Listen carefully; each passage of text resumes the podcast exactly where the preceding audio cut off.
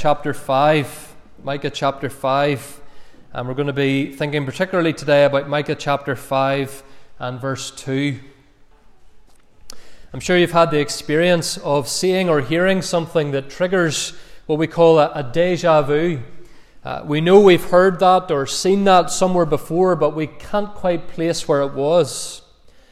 Uh, or maybe you've had the experience of being introduced to someone, and for the first second or two, you think you've never met them before, you've never seen them. But then as you talk or you have a closer look at them, you realize that you have actually met them somewhere before. Uh, you might have had that experience as you heard the words of Micah chapter 5, verse 2 read today. But you, Bethlehem Ephrathah, who are too little to be among the clans of Judah, from you shall come forth for me one who is to be ruler in Israel. And you might have thought to yourself, where have I heard those words before? I maybe couldn't have said that they were from Micah chapter 5, verse 2, but I've definitely heard them somewhere. Well, as we've just seen, obviously, they're quoted in Matthew chapter 2, in a far better known passage of Scripture, as King Herod frets over the news from the Magi that a king has been born in Judea. In fact, a lot of people in our country have probably heard the words of Micah chapter 5, verse 2, at least once a year for almost all of their lives without ever realizing that they were hearing the words of Micah chapter 5, verse 2. Time taken to reflect on the arrival of Jesus, the Son of God, into our world. It's always time well spent, whether it's in December or July. But in the Christmas season, sometimes portions of God's Word are read and they're soon forgotten because little or no explanation is given to them and they just become familiar words, a bit of a deja vu. I've heard that somewhere before, but I've never really stopped to think what they mean. And that's one of the reasons why I've chosen to preach from Micah chapter 5 this morning, so that some of these very familiar sounding words will get more of our attention and hopefully of our understanding. Another word that might trigger deja vu for you at this time of year is the word Advent. Advent simply means arrival or coming, particularly the arrival or coming of an important person, an important event. And I'm sure, boys and girls, some of you, like in our house, there's been an Advent calendar and you've been working your way through it, and sadly, the Advent calendar is starting to look pretty empty. If it's one of one of those advent calendars with some chocolate inside it. There's not much chocolate left. But Advent is a way of talking about the fact that something is coming or someone is coming that's really important. And the scriptures tell us about not one, but two Advents of the Lord Jesus Christ. People use the Christmas season to focus on his first Advent, his birth, but the scriptures tell us just as much about his second advent, because Jesus is going to come again in a very different way to how he came the first time. And so that today, this morning, and this evening, I want us to divide our time thinking about the two advents of Jesus. Uh, this morning, we're going to consider in Micah chapter 5 Christ's first advent, and then this evening, we'll consider his second coming, his second advent. Thinking this morning then about Christ's first coming, and there are three things to notice about it from Micah chapter 5. First of all, we learn today that Christ's coming, his first advent, was promised. It was promised. To fully understand the words of Micah chapter 5, verse 2, words that, again, we've likely heard many times, we need to think about when and why these words were first used at all. As I mentioned earlier, earlier uh, Micah was a prophet living uh, just over 700 years before Jesus was born. In 722 BC, the, the northern kingdom of Israel, the ten tribes who had broken away from Jerusalem, uh, that kingdom, as I said earlier, was invaded and it was overthrown by Assyria. Assyria was the superpower nation of the day. It was the nation that was on the rise and on the move. But this was punishment from God for the sins of the kingdom of Israel. And this was something that God had promised through his prophets time and time again. He had warned his people for decades that if they remained disobedient to him, if they continued to worship idols, then he would severely and ultimately defeat them by his enemies. And after conquering the ten tribes of Israel, the Assyrians immediately set their sights on the southern kingdom of Judah, with the capital of Jerusalem. And the Assyrians mounted an attack on Jerusalem in 701 BC. And you can read more about that attack and about that battle in Isaiah chapter 36 to 39. But look at what Micah says here in chapter 5, verse 1. Now muster your troops, O daughter of troops. Siege is laid against us. With a rod they strike the judge of Israel on the cheek. And the judge of Israel there could just mean the ruler of Israel, the king of Israel. And a strike on the cheek is a, is a mark of you know, shaming someone, of showing utter disrespect toward them. What the prophet's simply saying here, friends, is that God's people are under serious threat. The enemy is at the gate. The enemy is coming, Assyria. The people of Judah would have been absolutely terrified at the prospect of Assyria coming to attack them. The Assyrian army was massive, it was savage, it was composed of mercenaries, rapists, and baby killers. They were the most savage uh, army in history at that time. They were undefeated on the battlefield. And when they came to lay siege to Jerusalem, Micah's words here came to pass because the leader of Assyria, Sennacherib, he taunted Hezekiah, the king of Judah. Isaiah chapter 36. He metaphorically struck Hezekiah on the cheek. He essentially said to Hezekiah, Do you really think that you, puny little Judah, will be able to stand against us, the mighty Assyrians? We've defeated far bigger armies than yours, and we are going to defeat you as well. Judah was tiny, Assyria was huge. Assyria was led by ambitious, impressive kings and generals. The kings of Judah were almost entirely a fool's parade of failures. It seemed a hopeless situation. But then comes Micah chapter 5, verse 2. But you, O Bethlehem Ephrathah, who are too little to be among the clans of Judah, from you shall come forth for me one who is to be ruler in Israel. Look at verse 4. He shall stand, this ruler of Israel shall stand and shepherd his flock in the strength of the Lord in the majesty of the name of the Lord his God, and they shall dwell secure, for now he shall be great to the ends of the earth. And so, in the face of this, what seems overwhelming threat from Assyria, friends, a ruler for Judah is promised, a mighty king and a faithful shepherd. And to some extent, uh, really to a very small extent, the king of the time, Hezekiah, fulfilled these words uh, in that under Hezekiah, Jerusalem was delivered from the threat of Assyria, but really that was through God's grace. It was a miraculous delivery of God that Hezekiah and Judah were not defeated by the Assyrians. And the description here in Micah is very intentionally looking beyond their present circumstances. Uh, Micah's words here look beyond Hezekiah and other kings like him. And the words of Micah 5, verse 2, friends, are very intentionally meant to remind the readers of King David. It says that this ruler will be born in Bethlehem. Bethlehem was David's hometown. It says he will be a shepherd as well as a king, just as David had been both a shepherd of sheep and then became the shepherd king of Israel. But notice also in verse 2 it says, From you shall come forth for me.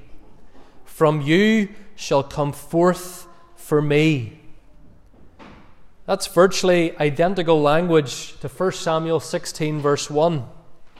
When God sent the prophet Samuel to Bethlehem to anoint David as king in place of King Saul, God said to Samuel, I have provided for myself a king from among Jesse's sons. I have provided for myself a king. And so, friends, what God is saying here through Micah is that a new David, the son of David, is coming. That he will be born and he will be a ruler that no enemy, not Assyria, not Babylon, not anyone else, will be able to stand against. There is a new David coming. Now, this promise doesn't change the fact that when that God's people face punishment for their sins. Look at verse 3. He shall give them up until the time when she who is in labour has given birth. And that language of God giving them up means that they will be defeated by their enemies. And we know that ultimately that's what happened. The, the Assyrians didn't conquer Jerusalem. As I said, God delivered his people from Assyria. But several years later, Jerusalem was invaded and destroyed by the Babylonians, who killed many of the Jews and took many others into exile. Because of the sin of the Old Testament people of God, he gave them up for a time, but not forever. And again, friends, Micah is looking further ahead beyond all of this. He's looking beyond the defeats to Assyria and Babylon. He's looking to the time of the arrival of the greatest ruler in the history of Israel, a ruler who would never be defeated by his enemies.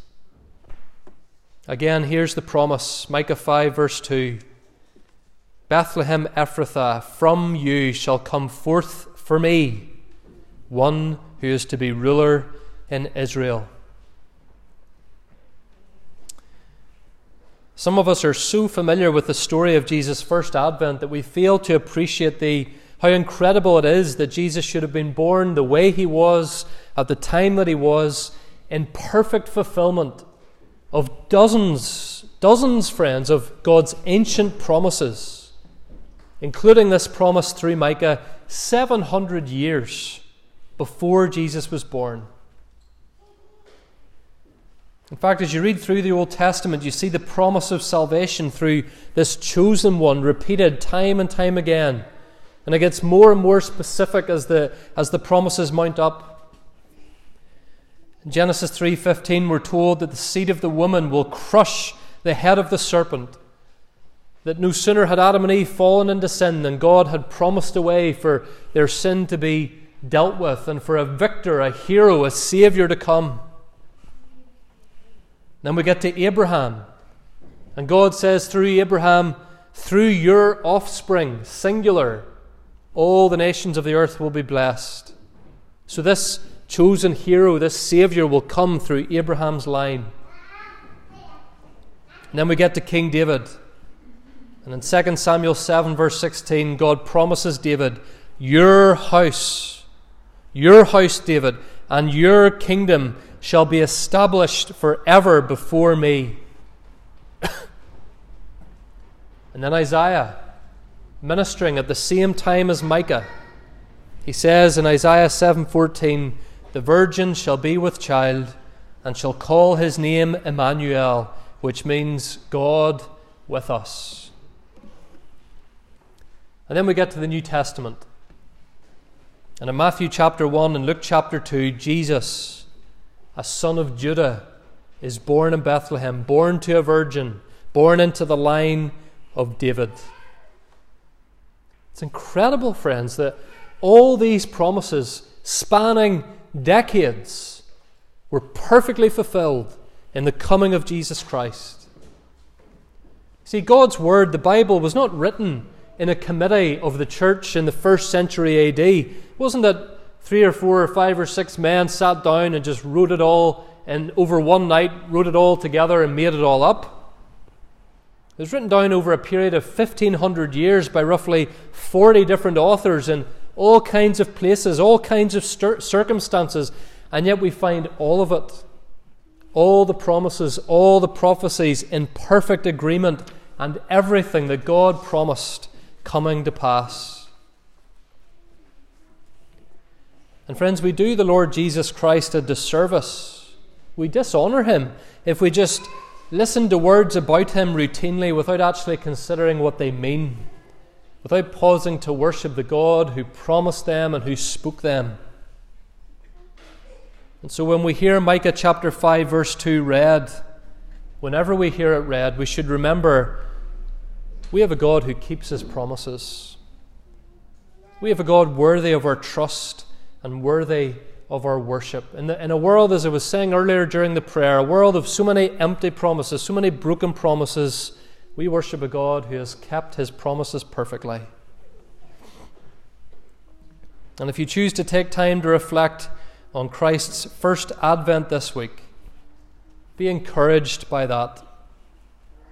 That God keeps his promises. Be encouraged by this as you pray for the salvation of your children. That God keeps his promises. Be encouraged by this as you pray against the anxiety or the exhaustion that would sap your Christian joy. Be encouraged as you perhaps spend the holidays without a loved one this year. Take comfort in the promises God has made concerning them and concerning Christ's second advent that we'll consider together this evening and all the, the hope and joy that that will bring. Friends, the first coming of Christ into the world is a wonderful reminder that our God keeps his promises. So, Christ's first advent, it was promised, but secondly, this morning, notice that it was puzzling. It was puzzling. It was strange. It wasn't what people expected. Verse 2 again Bethlehem Ephrathah. Uh, the word Ephrathah there just distinguishes this Bethlehem from any other Bethlehem there may have been. Uh, sometimes you find this that there are two different places that have the same name. Uh, you might even be aware that there's a Dromore in County Tyrone as well as the Dromore in County Down. Ours is by far the superior Dromore, but there are two Dromores.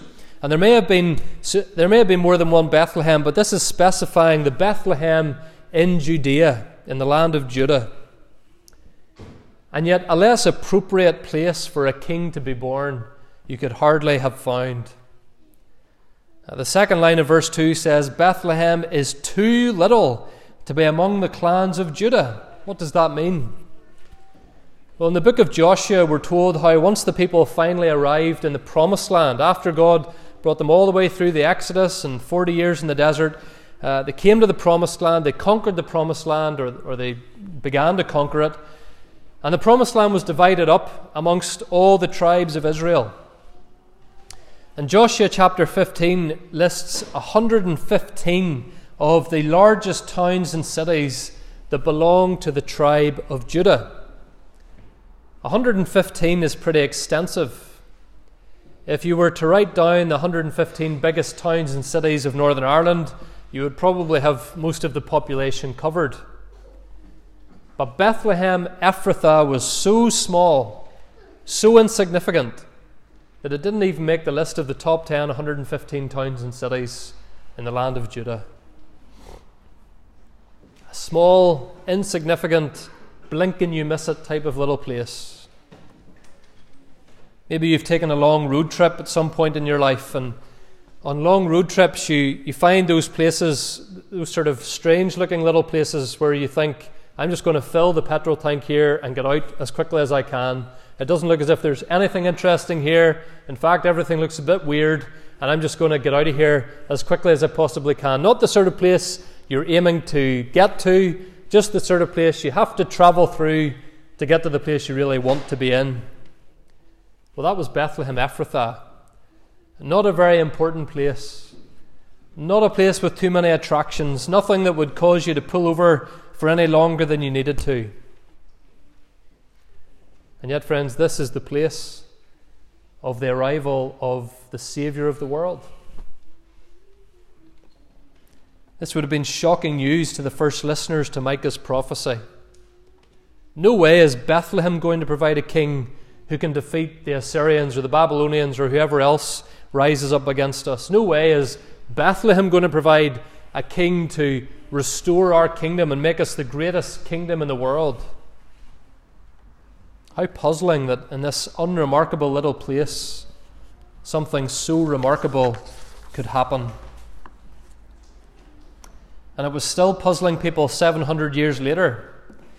You remember the Magi who went out looking for the King of the Jews and followed the star well, where did they go when they saw the star rise in the east? They, they went to Jerusalem. Because Jerusalem was the city, the, the great city of the kings of Judah. the city of King David and all his descendants, the city where there was a current a king, a present king of the Jews, or at least he liked to call himself a king, Herod, ruling. Yet the Magi arrived and there was no new king to be found. The Magi were puzzled by this. King Herod was petrified by this. Turns to his advisors and says, What's this all about? Where, where's this Messiah supposed to be born anyway?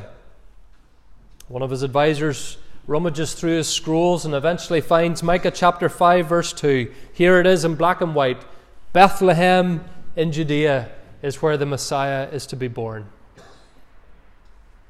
How puzzling that he would be born in that little backwater instead of in the, the palaces or the temple courts of Jerusalem. And yet, when you know how the God of creation and the God of history and the God of salvation works, friends, it's not so puzzling that Jesus was born in a, in a nowhere little village. Because our God chooses the unremarkable places. God chooses the neglected places and the neglected people. God opposes the proud and the wealthy and the famous and the, and the popular. God opposes the proud and gives grace to the humble. When the Messiah was finally born, the rulers in Jerusalem, the establishment in Jerusalem, they were living in the same kinds of sins as the rulers in Micah's day were. They were idolatrous. They were religious without having any real relationship with God. They were greedy. They were proud. They were hypocritical, they were idolatrous. King Herod, of course, we know, was a very wicked king, ruling over a failed, corrupt Jewish establishment. And God will not share his glory with the pompous, the corrupt, the emptily religious. Instead, God revealed himself to the humble Virgin Mary and to the humble carpenter Joseph and to the humble town of Bethlehem, the backwater, the tiny, insignificant little place. God chose to give them the first advent of Jesus Christ. As the writer says of Bethlehem, are, the hopes and fears of all the years are met in you. Or Paul says in 1 Corinthians 1:27, God chose what is foolish in the world to shame the wise. God chose what is weak in the world to shame the strong. God chose what is low and despised in the world so that no human being might boast in the presence of God. We live in a world full of boasting, don't we? People are eager to point to their achievements, or the achievements of their political party, or their favourite team, or their children. Social media can become little more than a platform upon which we clamber up and sing our own praises. And many people in our community today probably think that they're good enough to earn their place in the kingdom of God. We've been thinking about this through John's sermon series in Luke chapter 6. And yet Jesus came along and he turned the values of the world upside down. And he so clearly said, Wealth won't save you from your sins. Status won't save you from your sins. Being a generally nice and kind person won't save you from your sins. Nothing will, except humble, repentant trust in Jesus Christ, who came into the world to save sinners, and who did something so puzzling and foolish as to die so that we could live, to be punished so that we could be blessed. And so, friends, the first coming of Christ reminds us not only that God keeps his promises, but that the way of Christ and following Christ and salvation in Christ, it's the way of humbling ourselves. It's the way of forgetting about ourselves. It might even be the way of obscurity for now, but it leads to glory in the end. And so the first coming of Christ was promised, it was puzzling. And thirdly and finally today, it was purposeful. It was purposeful. There was a great purpose in the first advent of Christ. Look at the second half of Micah chapter 5, verse 2. From you shall come forth for me one who is to be ruler in Israel, whose coming forth is of old, from ancient days. Verse 2 again reinforces the point that the Messiah is to be born into David's line. That's at least part of what is meant here by the words, His coming forth is from of old, from ancient days. It's saying that the Messiah will be born into an ancient family, David's family. But that phrase, coming of old from ancient days, it also speaks to the fact that God Himself, friends, is eternal. That however ancient, however ancient the family line of David was, it was, after all, a family line created by God who has had no beginning and will have no end. And so, surely, we're getting at least a hint here that this Messiah has eternal origins. This Messiah himself is from everlasting to everlasting. Think again of the words of Isaiah, a contemporary of Micah's, Isaiah chapter 9, verse 6. For to us a child is born and his name shall be called Wonderful Counselor, Mighty God, Everlasting Father, Prince of Peace. Mighty God, everlasting. Isaiah makes even more explicit what Micah is surely hinting at here that the Messiah to come, he will come in human form, he will be a human king, he will be human in every way, but he is also divine. His origins are from all eternity. And he comes, friends, with divine purpose. With divine purpose.